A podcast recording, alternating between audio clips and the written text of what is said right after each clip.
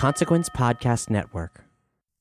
While I was home, laying very still and feeling sorry for myself, how was the Sense8 finale at the Music Box? Oh God, it was great. I've never seen a such a beautiful display of like a collective fandom just assembling like uh, hundreds of people assembling in the same theater to watch this thing that every single moment someone new came in or someone old returned there was a cheer and uh yeah it was just a weird like collection of it was a beautiful collection of love in the room So, are you saying it was a cluster of love? it was it was a cluster but it was not a clusterfuck That's great. Welcome to TV Party.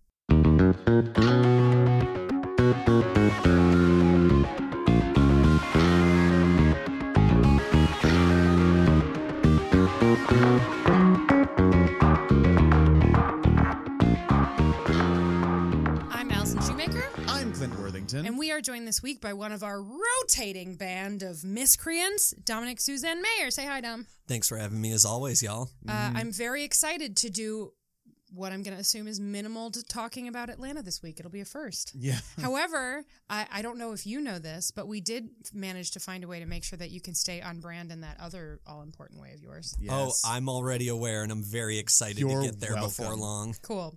Um, so this is one of our halt and catch up episodes. If you're new to the fun and games, it means it means that we're t- it means it means it means that we're talking about the month in TV as a whole. Some things that we missed, some things we really liked. We ha- make totally arbitrary decisions about things like the episode of the month or the performance of the month, which uh, in this month means absolutely nothing because there was a bunch of really good shit on. yeah Um, but I'm excited to talk about that stuff. Are y'all ready? i'm very ready Let's talk about some news first, shall we? yeah as a as a kickoff, um, I'd like to start by saying "fuck you, Dominick Suzanne Mayer." I had this great bit planned. I never carry cash because it's 2018, and I happen to have some in my purse. And I thought I'm gonna show up to TV party when it comes time to comes time to do the bit. I'm gonna reach into my bra where one keeps cash, and I'm gonna take out like four sweaty boob sweaty dollars, and I'm gonna say I have money in my hand. If either of you can correctly guess the next NBC live musical event, I will give you the sweaty boob money. And just to make sure I wasn't going to blow this bit by saying something somebody already knew, I checked with Clint in advance. Did Yeah. he know? Had he seen it? And he said, No, I have not. And then Dom walks in, who's not a musical person. And I was like, "Hey, I just I just need to ask. Do do you know what the next NBC musical is? That is a yes or no question." And he said, "Yeah." yeah it's hair right So Yeah, first it's of all, hair, right? And then I just screamed. It's noon on a Saturday in Yeah, Chicago. I'm it's really very sorry, hot. Clint's neighbors. I screamed, "Fuck you! Why did you do that?" I curled up in a fetal ball of It's defeat. true. it's, It's true. legitimately the only time you'll ever ask me a musical question and I'll nail it right out of the gate unless it's about cop rock. So I feel really special that I've ruined this. I can't help but feel that you took money out of my pocket. I really You did. wouldn't have guessed it. That's the No, thing. it's true. My guess was Spider-Man: Turn Off the Dark. Oh God, Well, that's, my a go-to. facetious guess. I have Okay. I have deprived you of Shrek. shirt dollars and I'm really sorry, Clint. Thank so part of the reason that I came up with this is I did this with Tom last night. I said, if you I'm gonna give you money if you can guess what it is. And he said, Little Shop of Horrors. And I said, No. And he said, Phantom of the Opera. And I said, No. And he went on. Oklahoma. Carousel, like just guessed a whole bunch of things. Mm-hmm. Rent, Annie. And I did have to say for rent, well, no, that's gonna be at Fox, but and he kept guessing. He got all the way to 10. And I was like, No, it's hair. And he went, What? Which is how I feel here's the like if there's one thing you don't count you're a theater person Mhm. if there is one thing that you know about hair what is it That it's like an unusually erotic musical. sort of it's the naked one for Yes. sure it's the one with all the naked Yes. so fitting boob sweat dollars in Yeah. that in that respect i didn't even think of that that was uh, very on topic yeah, like like the title hair kind of has an invisible pubic in parentheses in front of it. sort of except for it's also about like afros and long flower Yeah, child also hair. true. But yeah. um wearing your hair down like it's all of that but yeah. I mean, long, it's the- beautiful hair can be located anywhere. I'm just true. saying. It's it's like a boobs and butts and wang show, Right. and it's all like Which was the working tranquil. title. And then yes, it is absolutely an erotic musical. There's that there's that fucking cunnilingus. There's that one. Um, Can't wait to see that one on NBC. uh, promise you, it's gonna get cut. I promise you, it's gonna butts, get cut. wangs. I mean, we just started showing Wait, that one in more movies. time. Like, Boobs, butts, wangs. Great. Thank you. Ju- Just start charging for it. They're gonna Yeah. be ringing your bell. Yeah, yeah, yeah. Um, Copyright. you can add an and to that, and more you know it too. Boobs, butts, and wings. There you go. It works both ways. I love it. um, instead of must see TV, it can be can't unsee TV. Yeah, perhaps. um you know what the score for hair there are some really good ones in there and it is in the press release it's a, it is a genuinely groundbreaking musical it put the public theater the pubic theater of new Mm. york on the map um a good production of hair is like fucking mind-blowing uh, it- it shouldn't be on nbc it shouldn't they shouldn't be doing a live hair on television at all i Yeah. don't understand it Neither do I. because what are they going are they gonna put them in bodysuits like is everybody gonna wear a wig that covers all their shit Everyone's gonna be pixelated, no just entirely. No. Just a festival of Merkins. I it's think just that's what it's we're just in gonna be for. heads floating on giant pixel clouds for two hours. It's going to be like when they show the room on Adult Swim every year and they have to pixelate all of the sex, so you're just the watching a blur Wiseau periodically. taints, yeah. And it's, I mean, I assume they'll probably be doing the concert thing again. But again, I don't think NBC realized that what they think of as a concert version is just what music theater looks like in the real world. Mm-hmm. Um, because that's like, you go see a very good, even sort of arty production of Jesus Christ Superstar anywhere, and it's going to look a lot like that. Different concept, obviously, but Right. it's going to look a lot like that. And I just, I don't get, like, I get maybe they'll be in, maybe they'll stand in a line and they'll all have on like loose, flowy cotton sacks that are roughly the color of their skin. Yeah, maybe they'll rise it, and they'll have to like make Oh it PG. God, totally They'll hosed. hosed. I think it's totally hosed. I think it's going to be like totally Rise. hosed. Although you know what? If John Legend is in it, first of all, give me that John Legend butt. I want to see some John Legend butt immediately. And Yes. second, whatever. He's bought a lot of goodwill from me. He is good in that, but more importantly, as like a producer of the thing, I Right. feel like you can see his fingerprints all over it in terms of the way the music is handled and all of that shit. So yeah, if he's involved, I'm on board. And And, I don't know if he is. Just hear me out.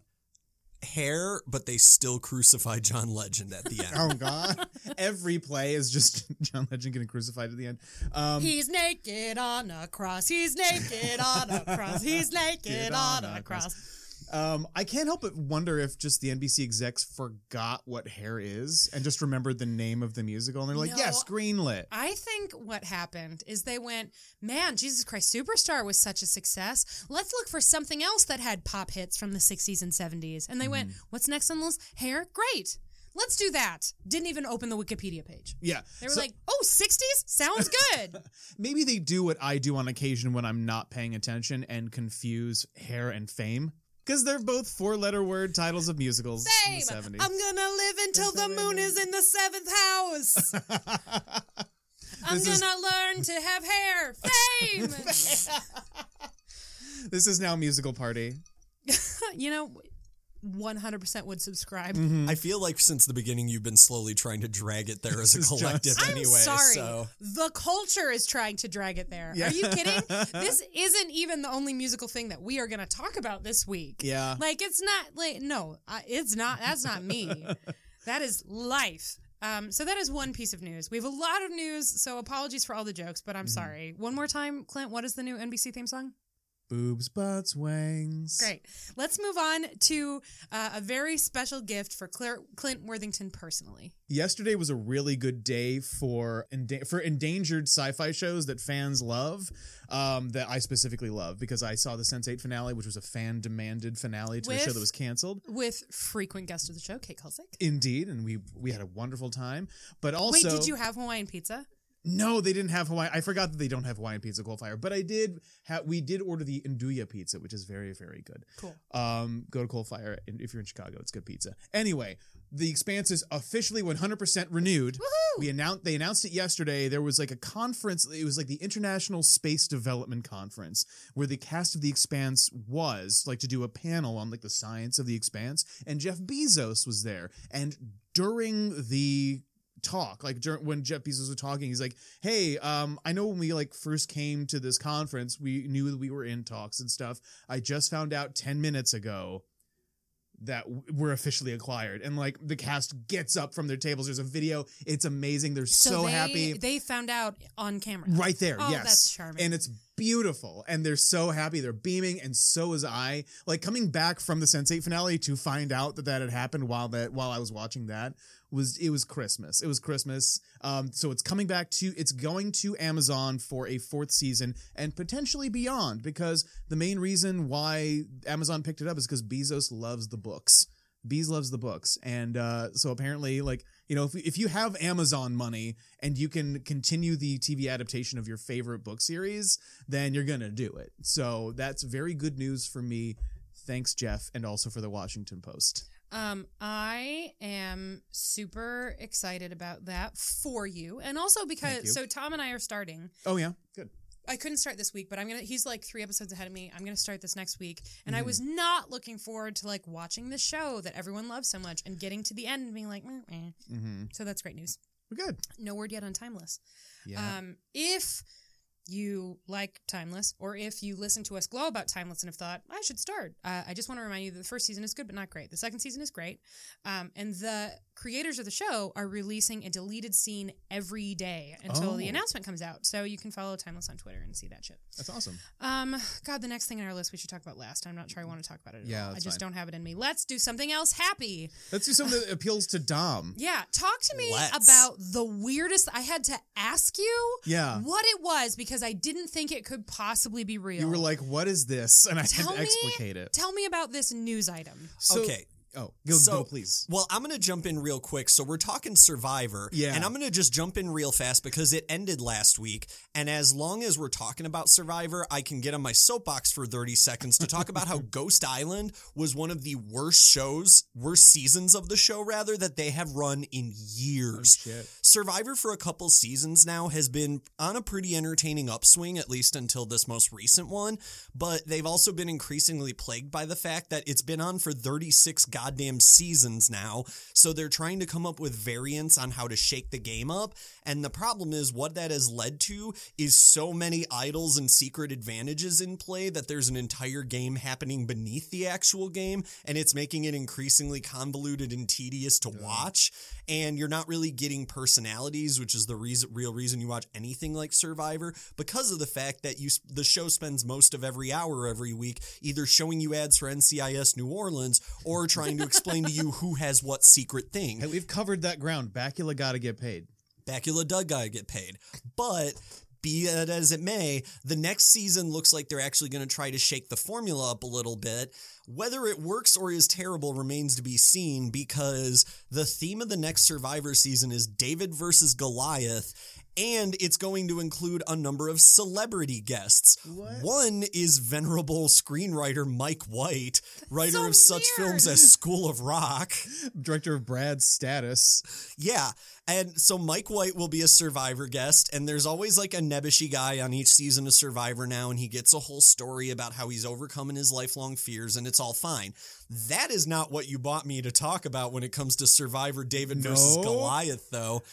Also on the coming season will be professional wrestler John Hennigan slash Johnny Nitro slash Johnny Impact, depending on where he's working. Neither here nor Oh, there. we saw him in the thing. yes. We Yeah. saw him in the 27 hours of wrestling we watched. Yes. You did. And also, he was on Glow season one in the pilot episode, fun fact, as their extremely sexy trainer with an impeccable pelvic V because he has one. And my God, he has like 14 abs and it's horrifying.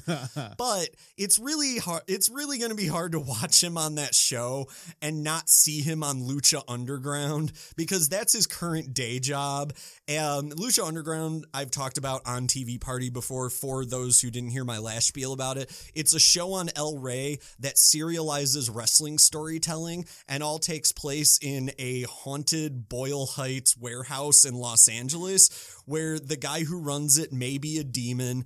His half brother is an actual demon monster. Uh, there's a dragon luchador who's an actual in canon dragon when he's not in the ring doing lucha stuff. And more than one character has died. So it's the best wrestling on TV right now for my money. And John Morrison, nay Hennigan, the future Survivor star, has been one of its most pivotal players since it launched several years ago. Beautiful. See, I brought. I, I thought that news would appeal to you as a fan of wrestling, but I didn't know you were also a Survivor fan. I'm also extremely a Survivor fan and regularly watch it to this day. Yes. Yeah. Okay. Cool. Well, then I'm glad I was able to bring this gift to you. This is like my wrestling. Uh, Natalie Dormer is going to be starring in and producing a series about Vivien Leigh, Huh. which, stop for a second. Picture Natalie Dormer. Now, put her in dark hair and in a dress made out of curtains. She's dead on. She looks a lot like Vivien Leigh. Yeah, yeah, I, I I would it. never have occurred to me. I also can't wait to see who's going to play a hopefully terrible Alfred Hitchcock in this scenario. Also, a hopefully terrible Marlon Brando. hmm I mean, all kinds of hopefully terrible. Yeah. Yeah. Um, maybe we'll get an actually awesome Jessica Tandy too. That would be cool. Yeah. Um, anyway, that, there's very little out about it, but that, but yeah, nice, she's yeah. going to be producing and starring in a television series about Vivien Leigh. I well, and it's cool give it news coming off the now. heels of Picnic at Picnic at Hanging Rock. So, Yeah, she's got a movie out this week too. Everything's coming up Dormer. Oh. Yep. Nice. Anyway, I'm gonna go Natalie Dormer. Yeah. Uh, we've already talked about hair. Um, this is just like a little thing.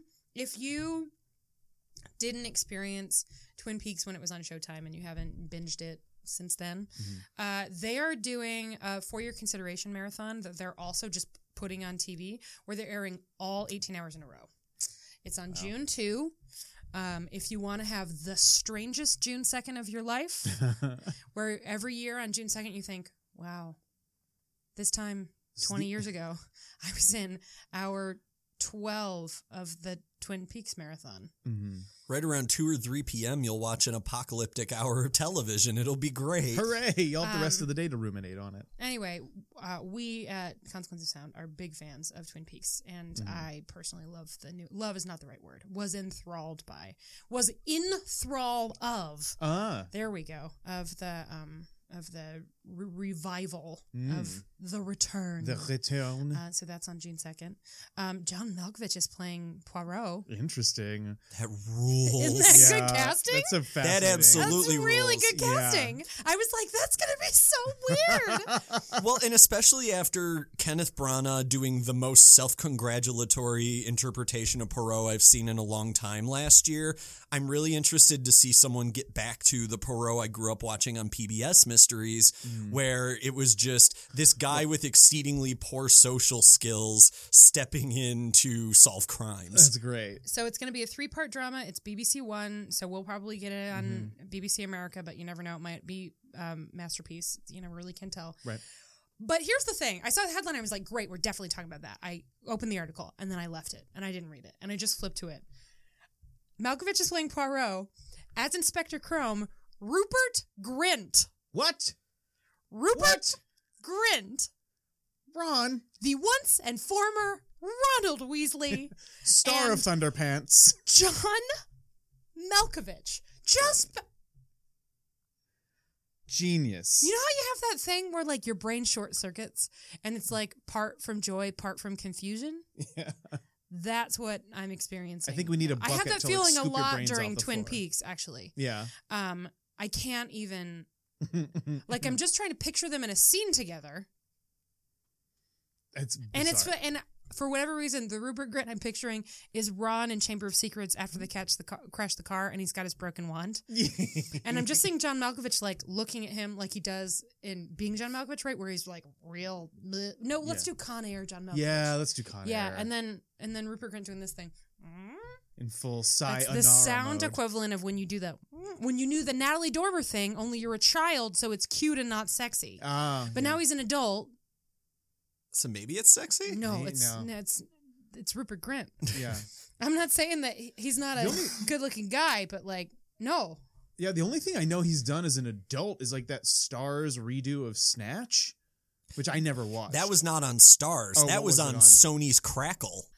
Whatever. I'm very excited about this. I'm very excited about Ron Weasley and John Malkovich. Sorry, I just stepped on Dominick's foot. Also, I feel like as much as we enjoy Con Air Malkovich, and everyone should, he Yeah. holds a bunny at gunpoint. And that's just in the first half of the film. I feel like we really need Rounders Malkovich doing Poirot. I think Oh, that's the boy. optimal scenario. Oh boy. Oh, God, what about what about of Mice and Men Malkovich doing Poirot? no, Hitchhiker's Guide Malkovich, where he's just like a, a head or like a body or like an upper half of a body or oh, something. Oh, I'd love that. Yeah. Anyway, moving on. Yeah. Um, I'm excited about that. Uh, I wonder so what mustache variant he'll have. It was a strange week for fans of Watchmen. Yeah. Uh, Damon Lindelof released, uh, God, like a six page letter on Instagram uh, saying, Hey, please don't preemptively hate me. I promise I'm not going to screw up this thing you love. Uh, and it's a really good piece of writing, but it was also like, This is really strange. Um, and then there was a big casting announcement. This is a series on HBO. Again, Damon Lindelof heading it up. The letter is interesting. Find it on Instagram or like Google Damon, Damon Lindelof letter. It'll be there. Um, but they announced some really interesting people for the cast. So the very first name announced is Regina King. So Damon Lindelof reuniting with Regina King, very good news. Don Johnson currently phoning it in harder than you can possibly imagine in the film Book Club. Um, Andrew Howard, Tim Blake Nelson, which I'm really excited about. Uh, Louis Gossett Jr. Um, so I'm like, those are good. Those are good names. I fucking love Tim Blake Nelson. yeah.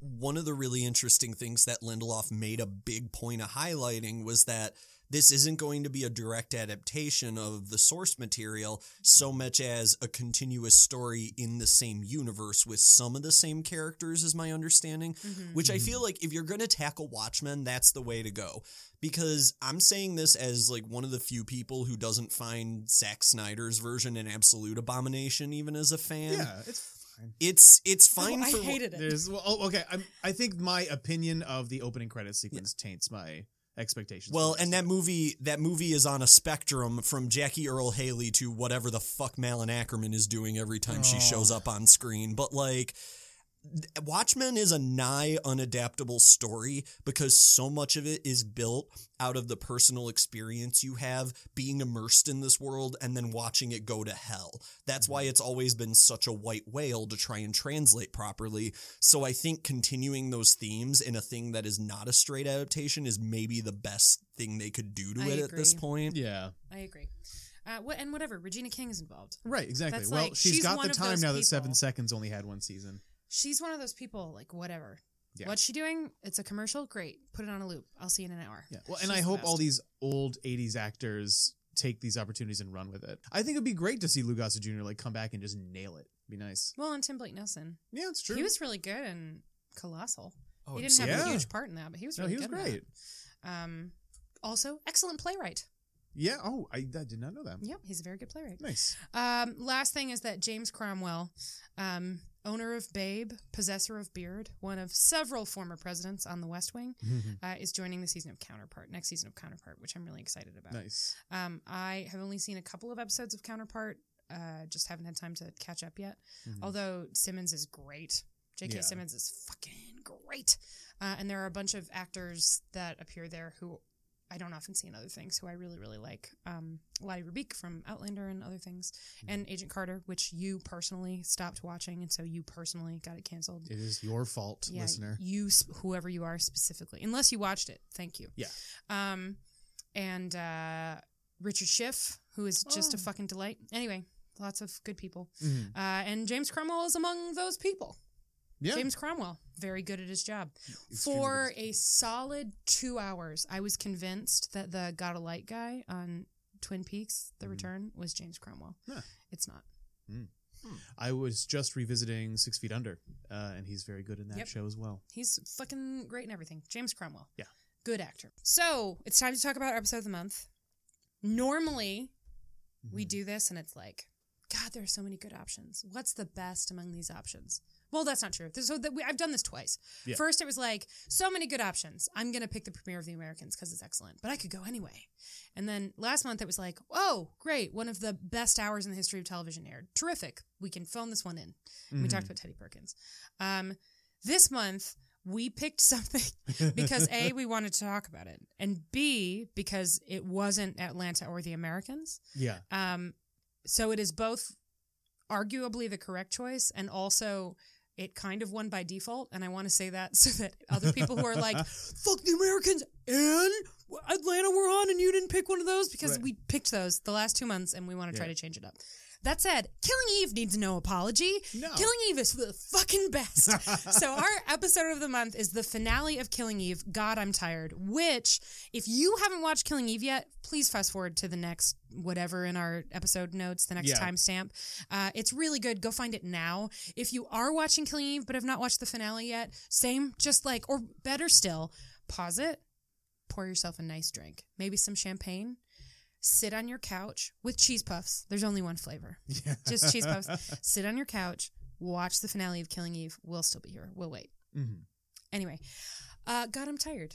Yes. I am very excited to talk about this because I've been hanging on this show's every word from the set. Well, since before it premiered, um, Clint got in relatively recently. yeah, yeah. Dom mainlined it all in the last two days. three days, last three days. Two be days. fair, Two days. I beat him by like a day. Yeah. Yeah. Um, so it's at long last I have someone besides the wonderful Kate Kulzick to talk to about the show and Carly Lamb. That was a fun conversation with Yeah, her. Um, And we And all I'm- watched the finale together yesterday. yes, we did. We Yeah. ate some cake, which feels like a very villanelle thing to do. Indeed. Uh, and and watch the finale of Killing Eve. Um, which again, if you haven't seen it yet, it will have aired last night when you're hearing this. So just like do that. Yeah. Um, So if you're hearing this, it's probably too late. Thank you for chuckling a little at I, it. I did. I just did it out of decorum. I've had to write about Drake all weekend. It's fine, whatever. Okay. um, I, Killing Eve finale. Killing Eve. So Yes. First of all, just the show in general, as Yeah. people who just got on board.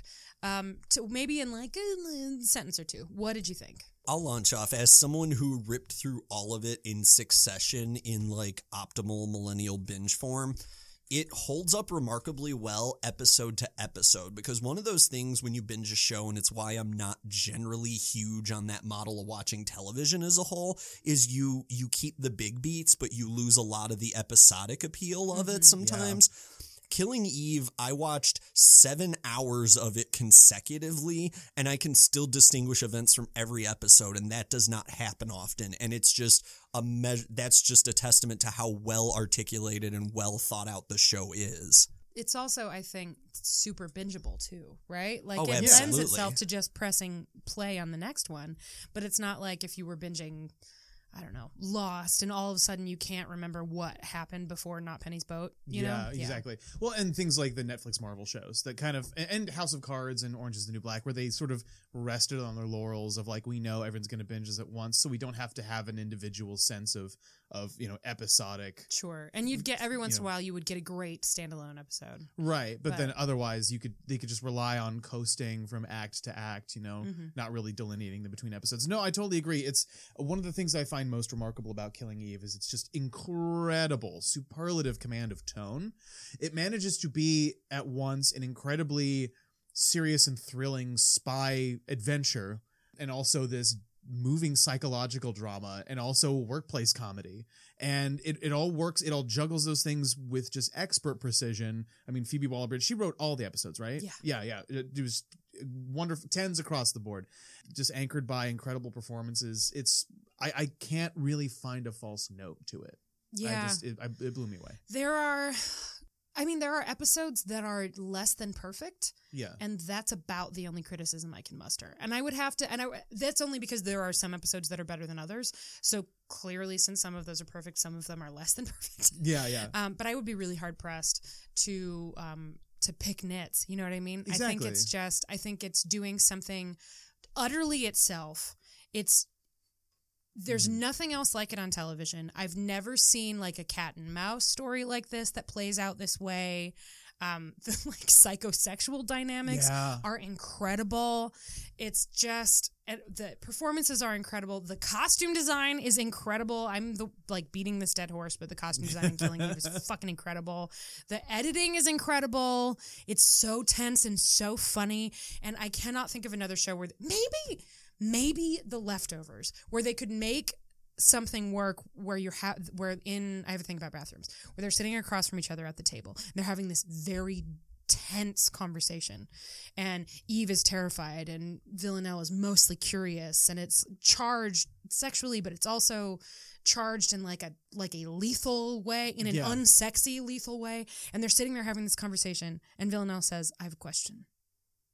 Is that a shirt connected to a sweater or whatever it is, right?" And it worked. It works Right. so well. and then not five seconds later they can make their move too Right. Ugh. it's just the, the way the way the scenes are, are composed and, and paced out and blocked and directed just beautiful And one thing I think is really crucial with that is that both Eve and Villanelle, they're fully drawn characters because there's absolutely a version of this show, probably an American version, where they're both just these unbearable quirk machines. Yeah. And yet, the way that Phoebe Waller Bridge draws them, they are full fledged people. In the pilot alone, you feel like you have a surprisingly strong read on who they are, and then that mm-hmm. only continues to deepen as the season goes on. And I think that's the one thing that, for one, not a lot of crime shows or even crime movies bother with is actually articulating who the criminals are. Or if they're trying to do it, it's let's profile what makes this monster tick. Killing Eve does not care It's about not basic questions like that. Yeah. And it mm-hmm. makes it a lot more compelling because there are a lot of things that an audience will say, fuck it, I'll go with it when it comes to a crime story if the criminals are compelling. Yeah One of the things that I most like about the finale, which ties into what you're talking about, is the final scenes. And again, for the love of God, if you haven't seen this finale, just stop listening and come back. I don't want to spoil, but we but we just have to talk. About we have this. to talk about it Um, it's the, like kevin The final scenes are Eve in Villanelle's apartment. We think first kind of snooping, and then she's like incredibly irritated by how nice but mundane this apartment is. And it is a super nice apartment. Yeah. But it's nice and like a like a very ordinary Frenchy kind of yeah way. like the you know fridge what I is mean? full of champagne Oh, I Nothing fucking love but that detail. For me though, it's the um the sink head, like the faucet in her bathtub, in her pink Yeah. bathtub, and it's this like rose gold fish. oh, I love it so much. And then she's irritated because she's got this gorgeous apartment, and then she's furious yeah and is trashing her apartment. And Villanelle comes in and turns around and they lock eyes and she goes, Did you have a party? And it's like, oh God, it's so good. But what that scene makes really clear is Eve is messed up, right? She's pulled in a bunch of different directions with a bunch of different motivations. She is, uh, to use a Grey's Anatomy term, dark and twisty, right? She's got shit going on. And some of it seems to be envy, and some of it seems to be lust, and some of it seems to be curiosity. And it's just all over the map. Darkness, definite darkness. Yeah. Coming apart at the seams, kind of. Villanelle absolutely has demons. We know that she has demons. She has this fixation on the hair. She is a psychopath, self identified psychopath.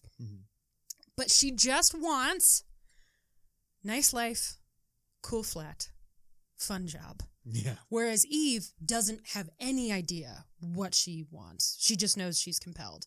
So it's reversed, right? Mhm. Like it's what you expect from a story like this, but it's reversed.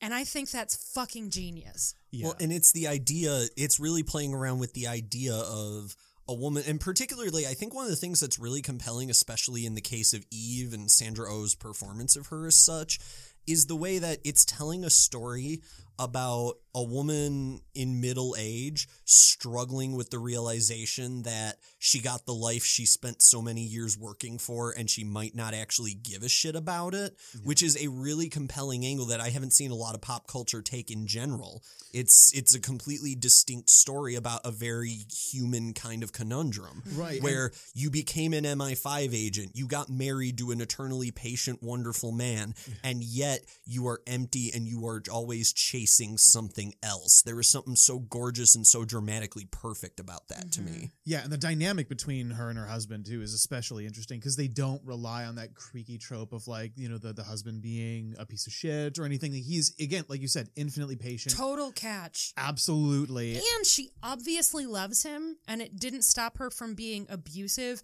tanking their relationship, and then sort of giving up when he didn't return any of her phone calls. Yeah, yeah. Right? And I don't, I watch, I also watched this episode with Kate Kulzick. Hi, Kate.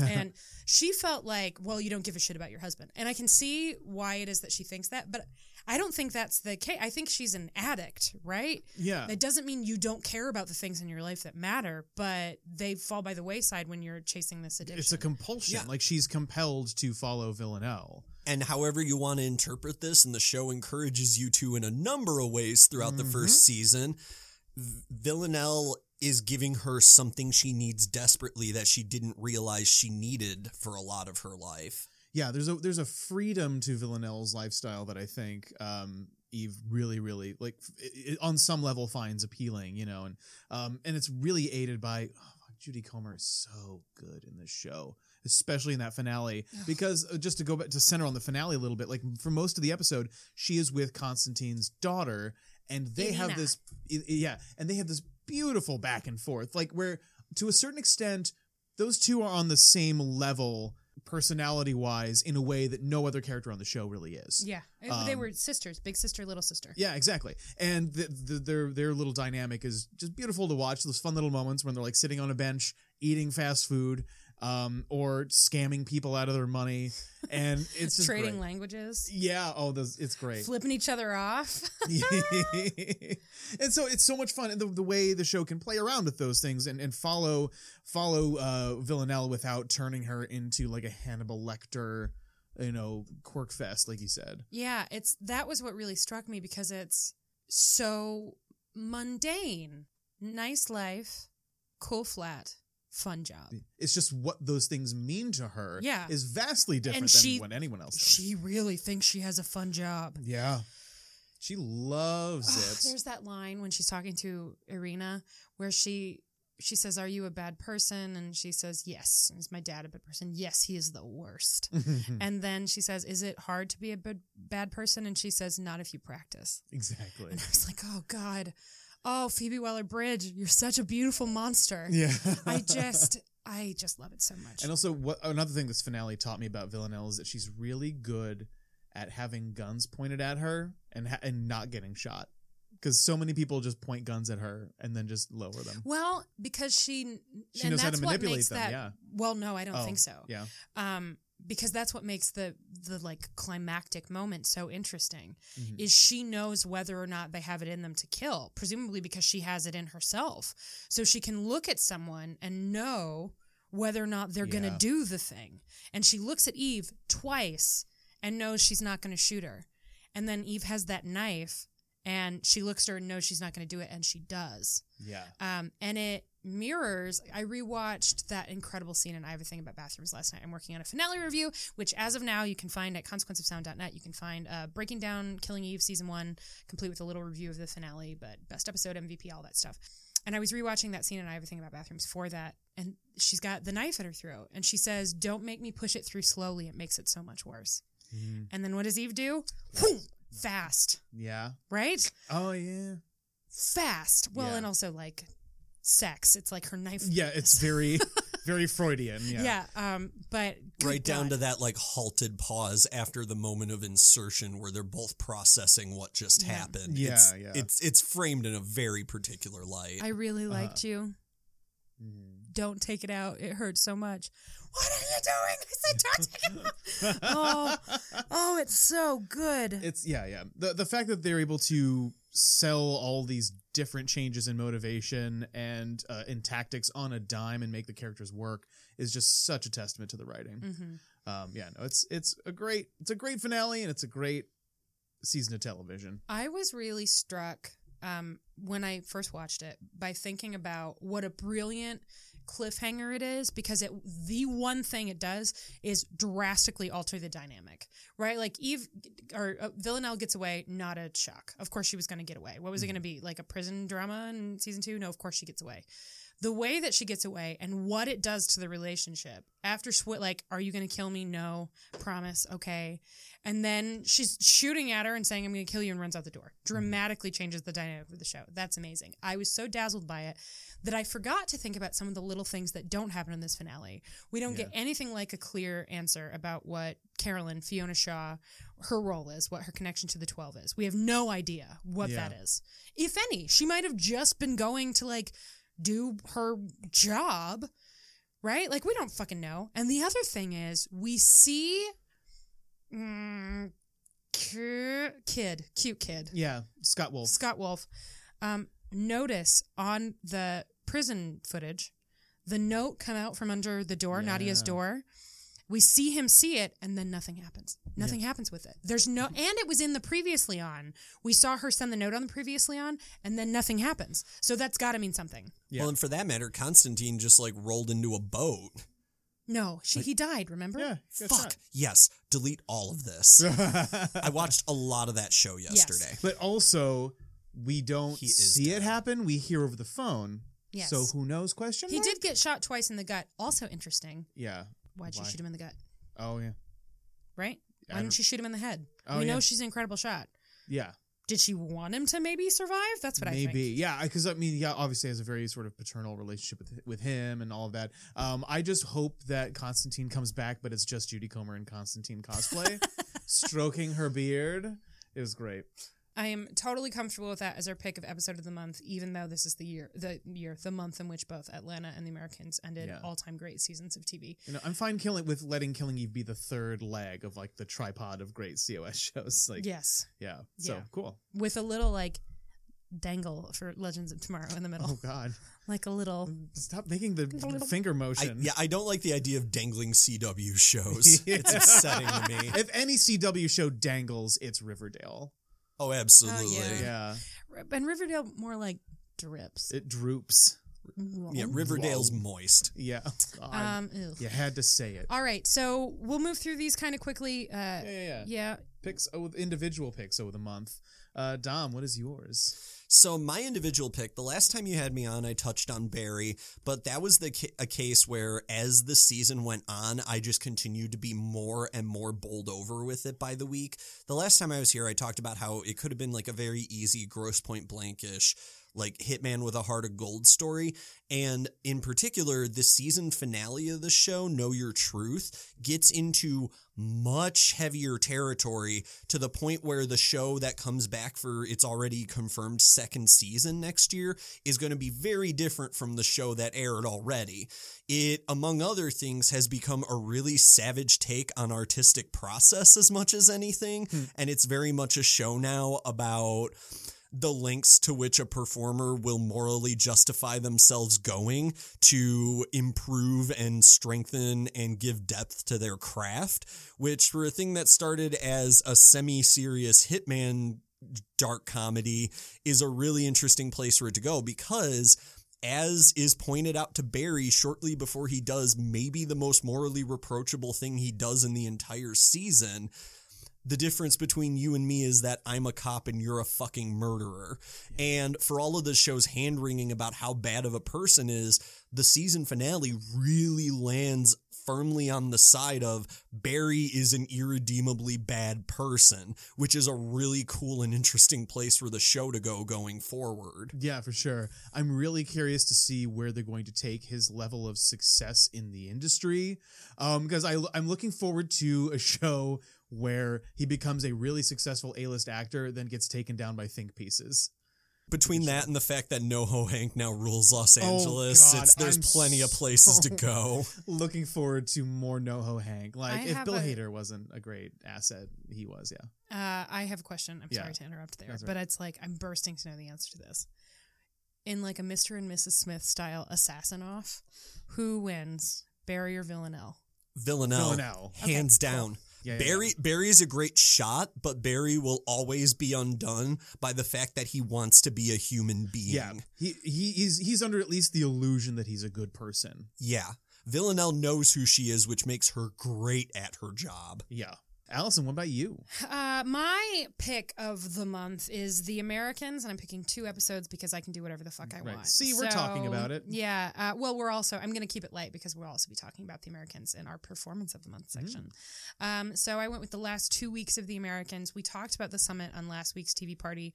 I reviewed it for the AV Club and gave it an A minus because I just didn't have the stones to give a flat A when I was subbing for somebody else, and I should have. It's one of the best episodes of The Americans ever. Um, we, but we've already talked about the summit. Uh, Jennings Elizabeth, I'm not going to go into too much detail because the name itself is ominous enough, and I don't want to ruin things for Clint, uh, who is furiously catching up on the Americans right now. So that next week, when we do our Hall of Faces for the Americans, he can speak with authority.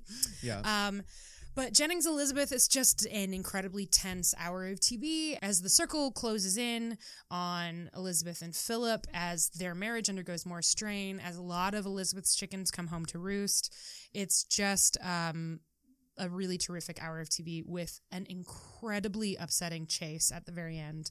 Uh, so, yeah, so that's my pick, The Americans. I also have a pick for this week because technically uh, the summit was two weeks ago, so I'm faking it. Uh-huh. And that is also something we'll be talking about in the performance section, which is an episode of Westworld called Akane no Mai, which I am very excited about. it's a very good episode. Yeah. Clint, what is your pick? Oh, just as the both of you talked about shows that are either temporarily over or reaching their ends, uh, I'm going to talk about a show that is experiencing, in mul- multiple ways, a new beginning, not just in terms of renewal, but the way the storyline's going. And that is my perennial favorite, The Expanse. It's in the middle of its third season right now. I believe uh, Carly, when she was she was on last week's episode and I wasn't here, um, pinch hit for that as her pick for next week. Um, and she was correct because it's um, it's a great episode of a season and a show that keeps getting better, which made it the perfect time to like get the cancellation scare and then have everyone like rally the troops. Um, but this is Delta V. This is the seventh episode of the third season, and like I've said before, um, Expanse seasons are weird in that they have a big climax at the end, at the middle of their seasons, and then start with the beginning of one of the new, the next book. And so this is the beginning of the third book, and there's a, so there's a, a bit of a soft reboot. Uh, characters are sort of uh, changed around. There's a six month time jump as um, you know there's this mysterious object in orbit around your uh, around Uranus and uh, you I'm know, sorry, around what? around Uranus. Thank you. Um, it's a it's a ring. It's a ring around Uranus, and uh, Pocket full of anus. pocket full of anus. Ashes, ashes. butts, butts, butts. Butts, butts, butts. One more time. What is it, Clint? Uh, boobs, butts, wings. Thanks. Anyway, uh, so now we see the different characters um, configured in different places. Um, one of the members of the host ship is off on like a, a big old like space Mormon ship that like the people who run the asteroid belt hijacked and are using as like their own flagship. It's a whole thing. You'll get around to it. I promise. It's great. It's just, oh, it's so. I always get so excited when someone is trying to summarize a series for me, and two two seconds in, I'm like, "What the fuck are you talking about?" Yeah. it's very promising. Right, right. And so I, I, I don't want to say too much again because you're just starting the show. Sure. Um, I'll forget. It, perhaps, I'm, ru- I'm running on like maybe 20 hours of sleep total for this week, so I don't even know who you guys In the are. words of Killing Eve episode titles, God, I'm tired. yes. Um, but anyway, yes, it's it's actually a, really fantastic way to to reset the show, to shake up character dynamics, and honestly, you know, genre switch a little bit. Where uh, the first season, the first book is kind of a detective story. The second one is this politically charged war movie, kind of, and then this third one appears to be more of a of a religious philosophical thing as everyone's gathering around this mysterious object.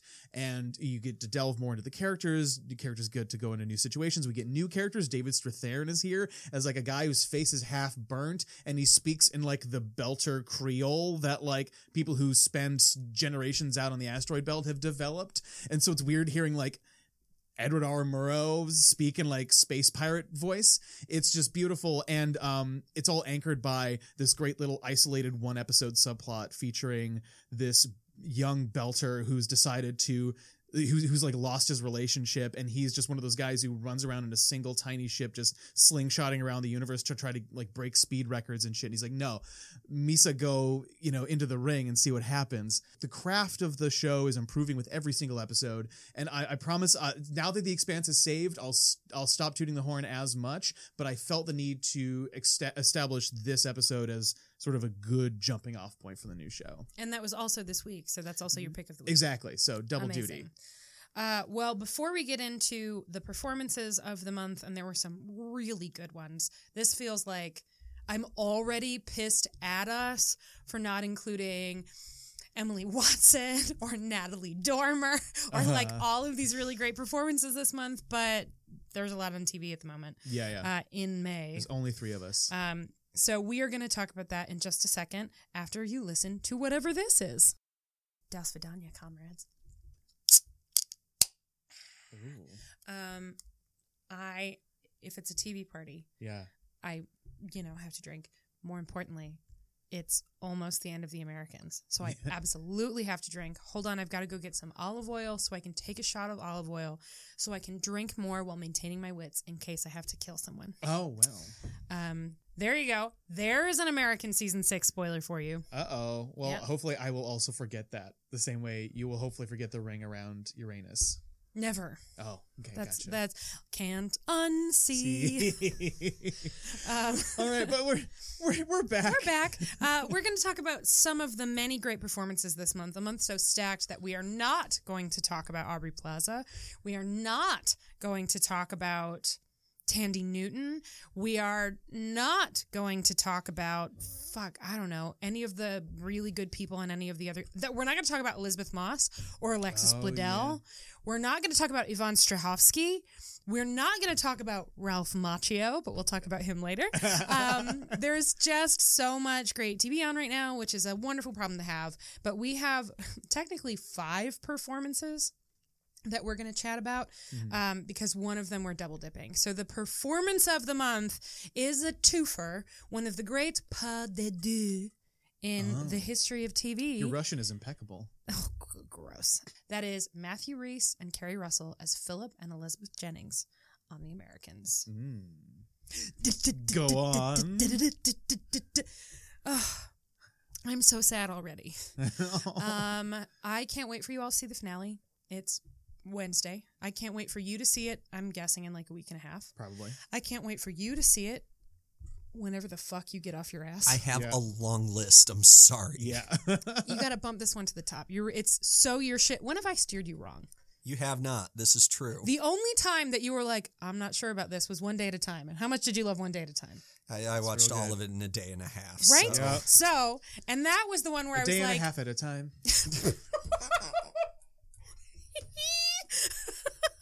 you know what, Clint, when you're right, you're right. Yep. Um, I don't lead you wrong.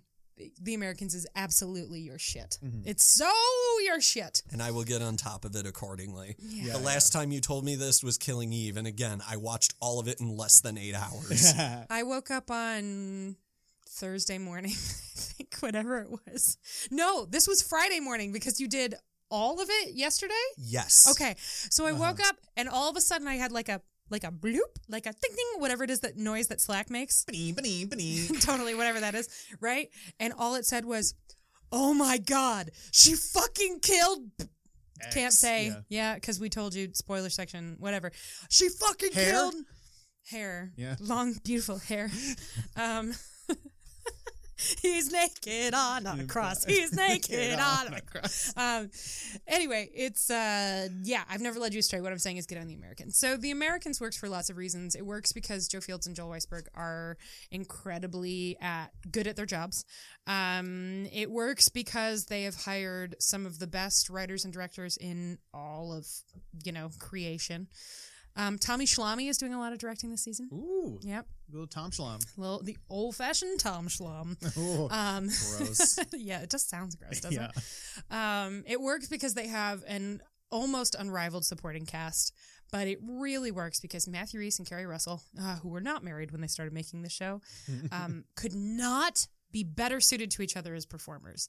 It is between the two of them like a like a joint performance that's one of the best on TV now, but in all of TV history. Keri Russell has a vein in her forehead with which I am intimately acquainted. um, Matthew Rhys has this thing he does with his teeth when he's angry but can't be angry. And I know that because I've watched him for six years not do the thing that he's feeling the, the way that only someone who is very good at that can do. Mm-hmm. So they're incredible technical performances and deeply felt and thoughtful and smart. And they're the beneficiaries of some of the best writing around. Absolutely. But I it's hard for me to imagine them working in another set of hands. Like t- think of two of the best actors one man, one woman that you can think of. So let's say like Laura Dern and somebody. Bill Pullman. Sure, Bill Pullman's very good at his job. That you know what, one hundred percent would watch. Yeah. Um, I can see Laura Dern being really good at some Elizabeth Jennings stuff. I can see Bill Pullman being really good at some Philip Jennings stuff. I can see them being very good together. The show would be totally different and it wouldn't be as good. Yeah. There, there's a ferocity to both of those actors, but you love them. Mm-hmm. There's like a softness, but they're made of steel. Like I just, I'm getting effusive now. You can, poor Dominick knows when I really love something, it's cl- I, I end up writing poetry, and then he's like, "This is great. Could it be one paragraph and not three? this is a nice way of putting this. Do you think we could do less? they're good. Thanks, Tom. They're good notes. They're good notes. Yeah, yeah. So, um, so yeah, what do you think? I, you haven't seen this season. No, I'm But- like a season and a half in. I'm very still. I'm a little like I'm a little American's baby. I'm a baby American. You're in the throes of it. Yes, so I am vaguely familiar with how they work because it's also been a while. So I'm I'm in the beginning of catching up. But yeah, no, I, I completely agree. They have to they have to try on a lot of hats. Some fuzzy and Russian. Some I don't know. Almost all of them on top of wigs. Exactly. Some of them. Oh, hey, unrelated. This Yeah. is coming. You'll see at some point on the site, mm, like a week and a half from when you're hearing this, whenever. Um, I had the great pleasure of interviewing Darren Criss this week. I'm not going to say very much about it because I want people to read it. But one thing I found out: his hair in Versace, that shit's a wig. What? Wow. It's a wig. As Julie would say, as my friend Julie Starber would say, shh, it's a wig. shh, it's a wig. Anyway, it's a wig. That's a wig. Wow. There you That's go. a wig. That's some I- good wig acting. That is that is phenomenal wig performance, all things considered. It's a very Yeah. good wig. Anyway, Wigs never look that natural. those uh, And yet that makes so much sense with his character too. Like, as it adds another layer of, of like artificiality to him. oh well no it's because andrew cunanan had straight hair and darren criss has curly hair I know, but I mean, Yeah. just in the diet, like thinking about it Oh, within sure, the themes yeah, of the yeah, show. yeah. You know what I mean? um anyway it's a great wig Yeah. so you were saying many hats on top of Oh, wigs. many hats. Oh, but they have to. I mean, it's a it's a difficult role already, because you're you're having to play Russian spies pretending to be Americans who who occasionally have to pretend to be other people on an episode by episode basis, and you have to put on a lot of disguises. And so, even technically, they're very good performances. But like you said, I'm, I think it's a really good idea to pair the two together in this performance of the month because they feed off each other so nicely in ways that.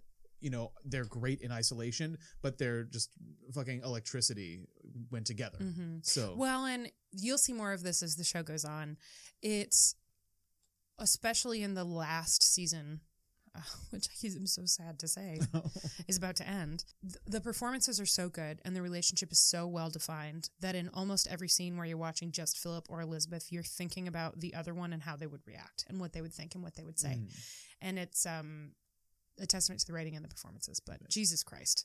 right. It's uh I'm sh- we will obviously be talking about them at length next week. There is no way we're doing a Hall of Faces for the Americans where half of the contenders aren't Phys- Philip and Elizabeth Jennings, right? like that's if we Well, all come in if it's like Martha and Oleg and Nina and Paige, I'm burning down your house. Just the whole whole roster of Mindy St. Clair's. oh God, I mean, I do love Mindy. I mean, I guess I'll, I'll put this to you. So, would you say that the casting of those two uh, actors together um, feels like Felicity? Nailed oh, I don't care that Allison's glaring. That's funny as shit. I'll give you the belly laugh. Anyway, I've been sitting here trying to figure out how to s- make a joke about it. So I'll just say we are no longer brothers and sisters. okay. You asshole. yeah, Fuck you. Uh, I love Felicity. Yes. Um, it's a good show. it is good. It's a really it's good show. the Pink Power Ranger in it. Mm, There's a line in this season where somebody says she had hair, beautiful hair, like one of those Vidal Sassoon ads. And I was like, that's a line written specifically about Keri Russell, but also about Felicity. and also written specifically for you. Yeah, just for me, just Yeah. for me, like Vidal Sassoon hair. Yeah. Yeah. Um, really. So we will be talking a lot more about those two performances next week on our Hall of Faces episode, which I'm so excited about. Good old Kate Kulzick's going to be coming back and joining us, and then I think we might. I'll just not say who it is in case he can't do it. Uh, and then we're not letting people down. Anyway, um, I'm very excited about that. So with that, individual performances. Yeah. Uh, well, Dom, why don't you tell us what your individual pick may have? So I'll keep it brief because I know we already spent the entire first half of the show lauding her work on it, but Jodie Comer on Killing Eve was my indisputable pick for the month of May because as much as I love and am honestly kind of floored by Sandra Oh's work on the show as well, doing the kind of role that for some reason nobody other than Shonda Rhimes really ever gave her up until this point.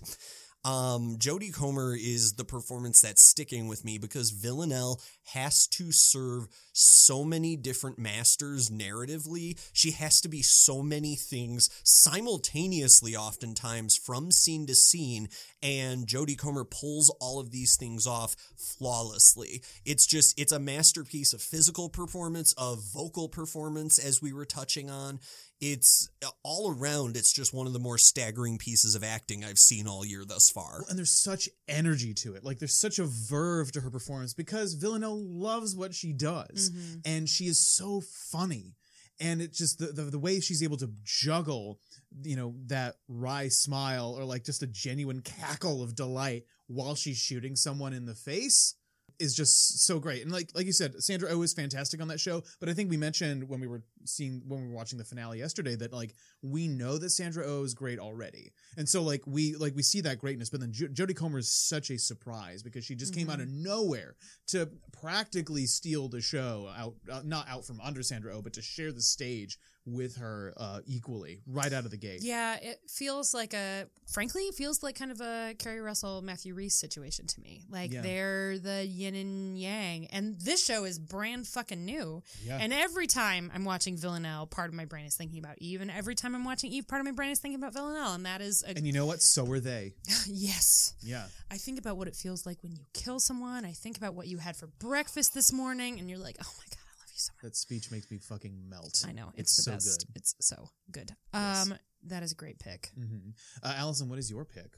Oh well, um, I feel like I need to mention the tale, which COS. So it's we live in this strange world now where who the fuck knows what's film and TV except for Twin Peaks, which is absolutely a television show because Yeah.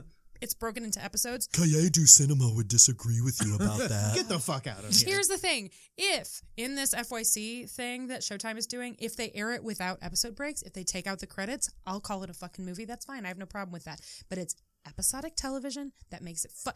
What when we start doing one hour short film series where they're all sequential, I will call that TV in a movie theater. That's fine with me. Yeah. If you're writing episodes, it's a goddamn show. anyway, um, as a result, we are considering the excellent narrative feature from documentarian Jennifer Fox, The Tale, which will have aired on Saturday when you're listening to this on HBO. We are considering that a film, which means coverage of that film is going to be in the film section of COS. But fuck it, it's airing on TV, so I just need to mention that Laura Dern is in unbelievably good in The Tale, which is very upsetting. You should watch it, but be prepared. It is extremely upsetting. Um, so as a result, I'm going to pick another HBO performance I was very taken by, and that is Rinko Kikuchi in the Akane no Mai episode of Westworld. Um, Westworld has been hinting at these other parks for a long time now.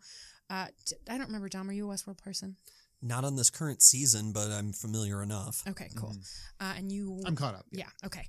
Um, so we have seen um, You saw Raj World. Raj World, and in this week we and there've already been plenty of hints about Shogun World. yeah. Um, and this week we enter into it. Mhm. Um, and I think we were, people originally guessed Samurai World, but Shogun World is a much better name. Yeah, true. Um, so they go charging into Shogun World. It is very exciting, but the coolest part about it, and God, I wish I could talk to the costume designer about this, is they realize that the writer has been recycling stories at all the parks, which makes perfect sense, and I don't know why I didn't predict that. and in, in, a, in a meta narrative sense with Westworld too. Yes. Um, and that means that in Shogun World, there's a Maeve. Uh-huh. Um, and there's a Dolores and there's a Teddy and there's a whatever, but there's a Maeve.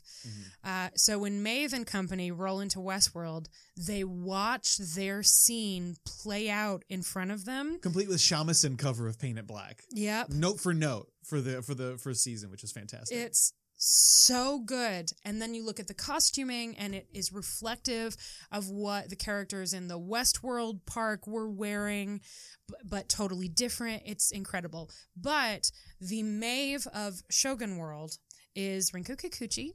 Um, who you might know from Jesus Christ, any number of things. Uh, Kumiko the Treasure Hunter, Pacific Rim. Pacific Rim. She was. Her. She's an Academy Award nominee. Yeah. For Babel, which she's terrific in, despite the movie not being so. Sorry, and Yara too. She is very good at her job and she's great here. Um, they also find, and because this isn't the writer, this is Westworld, actual Westworld, the show, doing this, but they mirror Maeve's storyline looking for the daughter that she remembers that was written out of her story in what's happening in Shogun World in a way that's really interesting. But it, it honestly, I could probably just do Rinko Kikuchi and Thandie Newton because the episode really hinges on the way that they interact. Um, but you expect Thandie Newton to be wonderful. You expect Rinko Kikuchi to be wonderful. You don't necessarily expect her to show up on Westworld. Yeah. And I didn't expect her to be Maeve. So I've been waiting to talk about this episode for like a month and a half at this point, and I'm just so excited to. Did you like this one too? No, I did too. Um, one of the thing I, one of the things I like about the episode, not to not to focus too much on the performance, I guess, um, is that it got back to the kind of rip roaring adventure that Westworld is sometimes capable of because it spent a lot of the early leg of the season diving into these like really uh, like abstract ideas of identity. Like I'm thinking of the previous episode where there's that running gag about Peter Mullan's character being isolated in that room. Yep. Um, but this was like this was again like it still played into the themes of the show and the ways in which narrative control these char- controls these characters and the way they can overcome them and subvert them. Um, and Kikuchi, um, she does a wonderful job of making us feel like like we we see the resemblance to Maeve, but there's still those fundamental differences, and you see Mhm. Maeve's seeing her as like a potential way to break the cycle. I love samurai shit anyway, so Yeah. why not? This is as far as I got in screeners for Westworld. Um, God, I after I saw this, all I wanted to do was talk about it. So I'm really glad to get to do that. But what I don't know is whether or not she continues. yeah. Um, I really hope that this isn't a one episode thing. I hope we spend some more time with her. Uh, but who knows? yeah, exactly. We'll have to find out. Clint, what was your pick for the performance of the month? Uh, my pick, I had a bit of a hard time, but I, I ended up um, choosing Tracee Ellis Ross from Blackish. I almost wanted to pick, like you did with the Americans, Anthony Anderson and Tracee Ellis Ross, because I think while Tracee Ellis Ross is, she gets so much more to do with Blackish and especially these episodes, I do think Anthony Anderson and she work really well together. And I'm thinking specifically of a storyline that we've have, mentioned in previous TV parties in a more cynical way than I think it ended up being, because we thought this was like a road for them to write Tracee Ellis Ross off the show because we knew there was issues with pay disparity and that kind of thing. And so it ends with like a more or less like not a happy ending, but like the beginnings of a reconciliation. But season four, the tail end of season four of Blackish, uh, sees the show go way more dramatic with this divorce subplot where like sort of out of nowhere honestly like they they start developing these problems but um at least like the performances behind it are are really good. And um i'm thinking of tracee ellis ross specifically like finding ways to infuse this additional bit of pathos and drama to a character that um you know is often very comedic but um without sacrificing the innate nature of who rainbow is.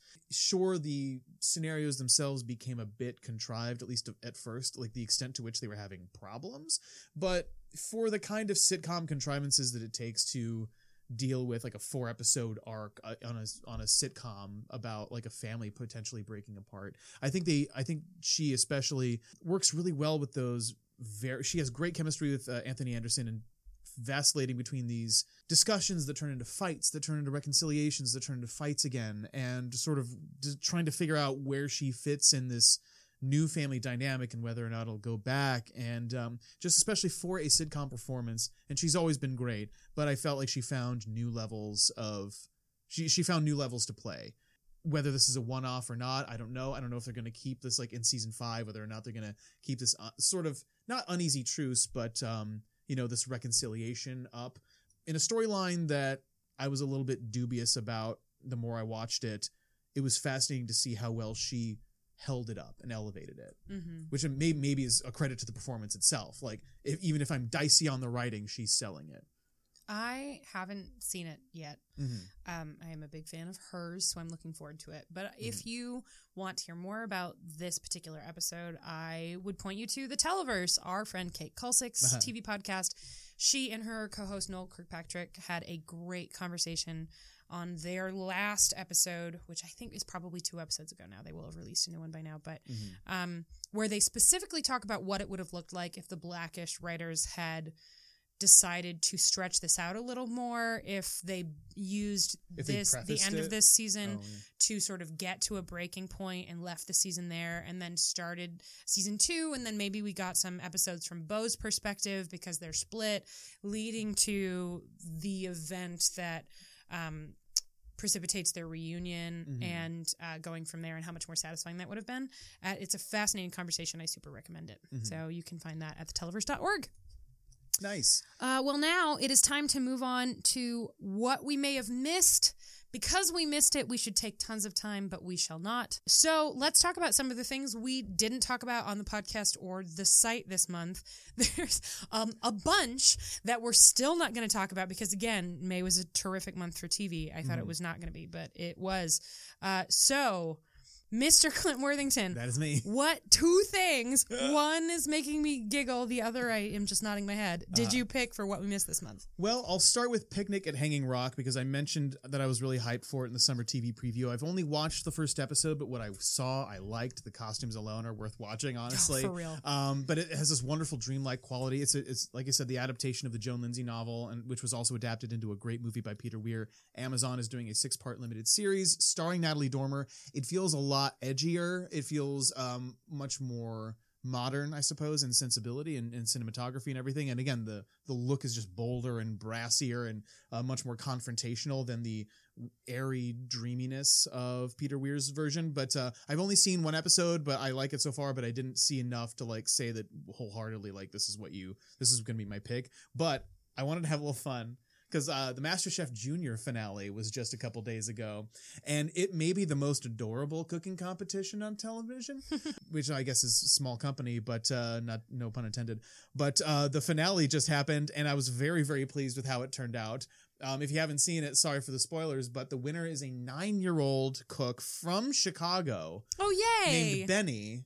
B and I, and uh, well, it was the best part about the finale because it was between three kids, and I, you know, as much as I wanted to rep Chicago, Chicago was great, um, but they had an eight year old in the finale, and that's like the youngest they've ever had, and then this other boy Kwani, and like- like all three created this three course meal throughout the course of these two episodes, and they none of them missed a single beat. Like it was so weird that there wasn't like an obvious like oh no they messed up until like maybe the dessert round, but um it was just so the, one of the chief appeals of MasterChef Junior is seeing Gordon Ramsay say nice things to children. You know him and Christina Tosi and the other judge I forget his name Joe something. Um, just Bastianich, is it Joe Bastianich? yeah, I think so. But they they just like are continually blown away um, with really specific critiques that don't feel like they're sugarcoating anything. Um, it's just it's just cute as as hell, and it makes me smile whenever I watch it. Uh, I have a friend, very dear friend, who was on MasterChef a couple of years ago. Mhm. At this point, maybe like five years ago. It was a while ago. Um, and she had nothing but nice things to say about Gordon Ramsay. It was Okay. not overall a positive experience for her. I won't go into why because she signed a zillion pieces of paper saying otherwise. Yeah, Um, and it wouldn't be hard to figure out what friend it was if you spent any time on the internet at all trying to figure out who I knew that was on MasterChef. But um, I will say that despite all of the barking and the risotto and all of that shit idiot that Gordon Ramsay does. Yeah, yeah, um, he was never anything but kind to her. Mhm. Um, and to all the contestants, she was very impressed by him personally. So, Mhm. um, so he's uh, a real dick on television, but is Mhm. apparently just a very warm person. Well, in those like kitchen confidential esque reality shows, he's really harsh. But then like my introduction really to Gordon Ramsay, like watching him in earnest, were like his British cooking shows, like the ultimate cookery course, and like Gordon's home cooking, where he cooks with his family, and like there he like you can tell that it's so much of an act. I mean, like otherwise, like in reality, he's just a very he's a guy who loves food, and he's like Mhm. he's really intense and passionate about making sure you get it right. But that's because it's so easy once you know Mhm. and like imparting those pearls of wisdom on these children who are very eager, very thirsty, very friendly to each other. I one of my favorite bits of each MasterChef Junior episode is when one person, one kid gets like really singled out for doing a good job, and then they walk back and everyone like gives them high fives. Aw. It's so cute. I don't watch this, and that makes me so happy. Yeah, um, it's great. But uh, congratulations, Beni. You deserved it. We like both Julia and I were like, Who's, who should win? It should be Beni, right? And then we were proven right, That's great. and we we have faith in you, That's wonderful. and it was paid off. Dom, what's your pick? Well! let's talk about some fucking wrestling. God damn it. Even it! cracked a Miller Lite for the occasion. uh, but yeah, um, That's so- the most dumb Suzanne Mayer moment that's ever If this existed. if this was a video podcast, I would expect you to chug that right now. just Steve Austin it, slam Just two sh- of them together and shove as much of it as I can into my mouth. Yeah. Also, um, yeah, so I'm going to talk for just like 60 seconds, I promise, about NXT, which I kind of touched on in last month's Halt and Catch Up with um, their big New Orleans pre WrestleMania show. They have been killing the game ever since because especially since they called up a lot of people who have been kind of floating around who were clearly bound for the main roster, but they just had nothing for them yet. The show was in a little bit of a holding pattern week to week, but they have completely rebranded with a new set of faces. And it's really exciting. And as always, NXT just it brings back the kind of character centric wrestling that me and a million other people fell in love with in the first place that's kind of fallen by the wayside over the years. Characters welcome. Absolutely. Characters are welcome in NXT. and I, in particular, I just want to single out Johnny Gargano and Tommaso Ciampa, both of whom are doing career best work. Gargano, especially, um, for like the two of you listening to TV Party, maybe who would care about this. Johnny Gargano has had two five star matches rated by Dave Meltzer in the past year. The only two other wrestlers to ever do this in the decades Meltzer has been rating matches are Bret Hart and Shawn Michaels. So if you want an idea of just how historic Gargano's run is right now, there you go. But on top of that, they've brought in Gargano's real life wife, Candice LeRae, who is also an incredible wrestler in her own right. And even if I'm not completely nuts about some of the storytelling they're doing, specifically involving her, because it's really hard to take her as like the loved one in peril when I've watched her eat a super kick from a boot covered in thumbtacks once before. Um, yeah, Candice LeRae is a cooler wrestler than like anyone on WWE's roster right now. Fun fact. But also, Ciampa and especially Gargano are doing some really great week to week serialized storytelling that is as compelling a blood feud as anything on TV right now, and I'll firmly maintain that. And now we can talk about real TV again. I just you saying you talking about that reminded me of my favorite game I like to play, which is uh before every wrestler's name, I like to imagine the words "Golden Lion winner." Anyway, moving on. Allison, what's your what what did, what did we miss? Uh, I want to tip my hat briefly to um, Little Women uh, on PBS, which I thought was really wonderful and excellent, but we've talked about it at least briefly on the show. Uh, the same goes for Vida, which we talked about in our summer TV preview, but haven't actually covered, which wraps up, might be this week, really soon. Um, and that's on Starz. But I started just this morning on a very special adventure. And that special adventure is on the first bona fide hit from YouTube Red, Cobra Kai. Now, I will say, I went into this with my eyes like at like nine o'clock, ready to head over to three o'clock the long way, just expecting it to be eye roll worthy. And I really enjoyed the pilot. Um, the setup is basically uh, the two primary rivals from the first Karate Kid movie. Is it the first one? I haven't seen the Karate Kid movies in years. I just looked at Dom because I knew he would know this, even though It, never it's the seen first one. Yeah. Yeah. I also like that you're talking about fake fighting now too. I'm just saying. it. Well, yeah. Anyway, um, basically the premise is what does the bully bad kid from an 80s movie look like as an adult? Not the actor, the character. Uh, and the answer is like sad Biff. um, he's having a rough go of it. And uh, Daniel LaRusso owns a very successful high end car dealership. And he drives around town in his beat up Firebird. And you see Daniel LaRusso kicking the prices of the competitors. Literally, uh, they, they show a commercial where he slashes prices with his karate chops. It's great. What? Please tell me there are wax on, wax off jokes about the car dealership. Uh, there aren't yet, but you can see him making his little protege, who's his neighbor, who the first thing he says to him is, "Oh, great, more immigrants." Um, but he is not a likable character. It's an intri- It's really interesting, but he is because they're doing a really good job of it. But Yeah, yeah, yeah. anyway, um, it's kind of a Gran Torino thing. in the preview for the next episode, he's got the kid uh, wiping down the hood of his car, so it's coming. All right. Um, but it is a really effective pilot. I, it's uh, being billed as a dramedy. Uh, I've been assured by a lot of people with excellent taste that it stays good and gets progressively more interesting. Okay. Uh, and I'm super into it. So yeah, Cobra Kai, YouTube Red. I believe that YouTube Red lets you do like a 30 day trial or something. So if you're not sure that you want to sign up for the script subscription, but you really want to give this a try, it is worth signing up for that. And then just do what I do and put a little memo that says cancel on this day, and then decide you love it and keep it. Thanks, Hulu.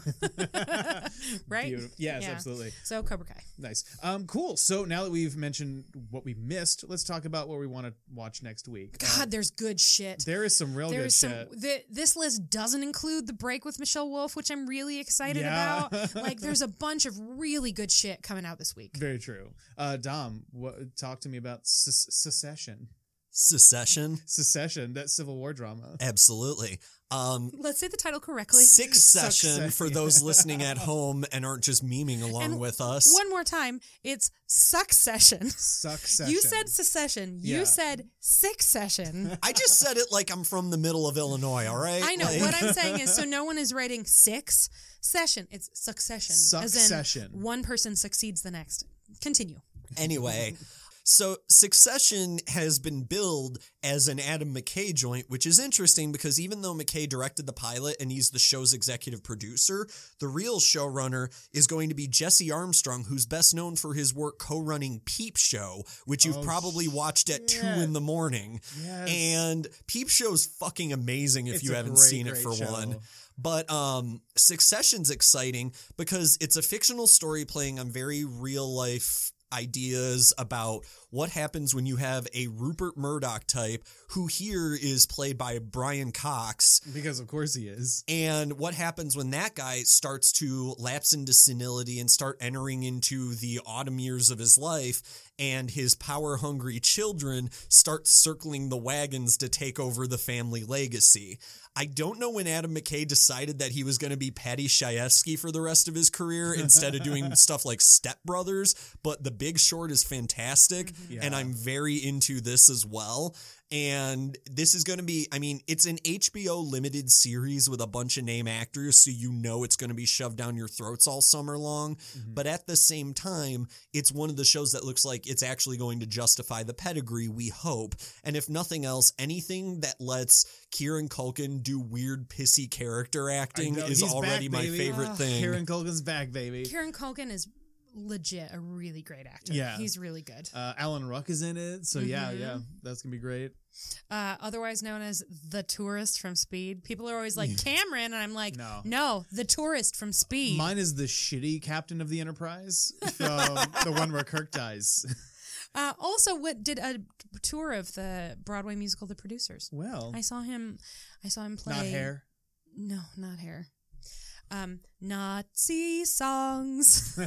um, I saw I saw him play the Matthew Broderick character on uh, on tour and with the producers. He was very good. Nice, nice, Uh, yeah, I'm really stoked about Succession. Good choice, Dominick. nice. Allison, what about you? Um, I am going to hopefully. I have not started my screeners yet, so who knows? It could be a real disappointment, but I doubt it. I am hoping to give tens, tens, tens across the board to Pose, uh, the Ryan Murphy series, the last original series that Ryan Murphy is creating for FX. Um, presumably that obviously that doesn't include future installments of American Horror Story or American Crime Story, uh, which those are both FX joints. Um, but Ryan Murphy got a big fat fucking Netflix deal. So his new stuff after this point is all going to be on Netflix for the time for the foreseeable future anyway. He's going out with a passion project. Like the second season of American Crime Story, he is partnering with another writer. Uh, they are basically doing Paris is Burning, the TV series, looking at ball culture in the 1980s in New York City, specifically in Harlem, and looking at different houses. If we've talked about this a little bit in the summer TV preview, if you think that Madonna invented voguing, you are wrong. If you think that RuPaul invented all of the cute catchphrases on RuPaul's Drag Race, for the most part, you are wrong. Some of those are hers, but a hmm. lot of them come from Paris is Burning. Uh, I'm very excited about this show. It has the largest cast of transgender actors in TV history. There are a number of transgender writers on the show and um, LGBTQ uh, producers, performers, all writers all over the place. Uh, so I'm very excited about that. Uh, but also, it just looks like it's going to be really great. um, so I'm very excited about Pose. Yes, as am I, because I believe I'm doing a pre-air. You are. You will be able to find Clint's coverage Hooray. of Pose on consequenceofsound.net this week. Pose. Clint, Yeah. what did you pick? Well, it wasn't the fifth season of Arrested Development because it stinks. Um, and you can find out why in my piece on uh, Consequence of Sound. Um, and also, I sort of didn't pick the new season of Kimmy Schmidt, even though I am looking forward to watching it just because it's the Tituss Burgess show, basically, and I'm all for that. Um, but my real. the Ellie Kemper show. Come on, she's Oh, great. yeah, no, she she is. and the Jane but Krakowski show. Yeah. they have a really good cast. They do have a really good cast. Um, and, and the Carol Kane show. yes. So I take that all back. I'm looking forward to that. But I wanted to give some oxygen to a show that um, is not premiering on Oxygen, but is on NBC. It's Um, on what? boobs, butts, wangs. Thanks. Um, but it will feature probably zero of those because it looks like a really safe kind of babies first sci-fi kind of thing. It's called Reverie. I only watched the trailer like an hour before we uh, assembled, but I'm looking forward to it because the concept is really fascinating.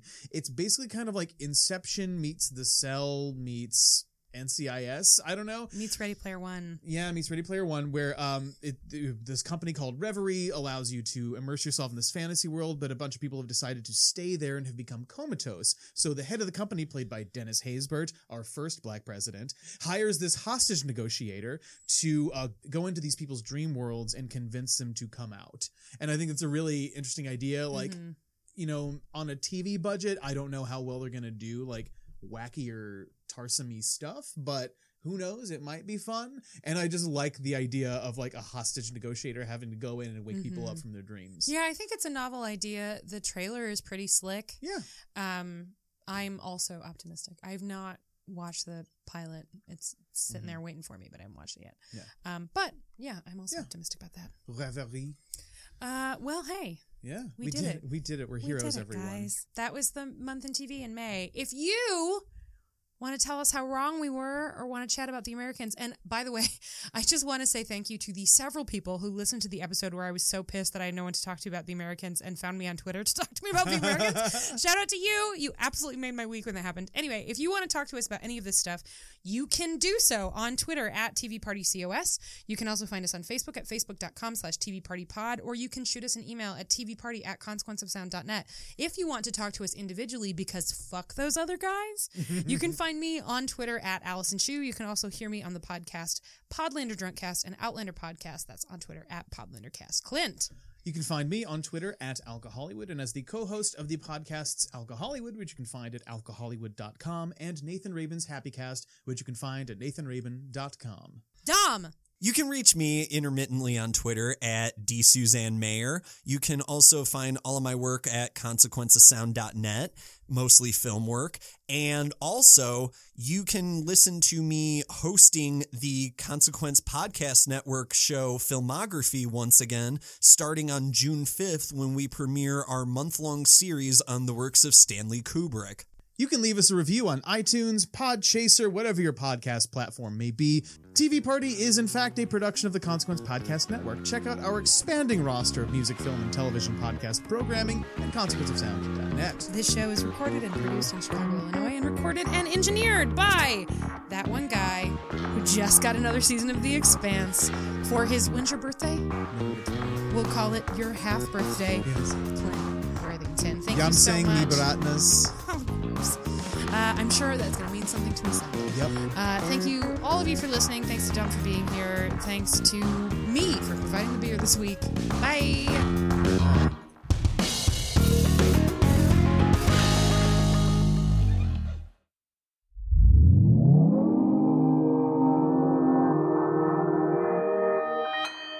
Consequence Podcast Network.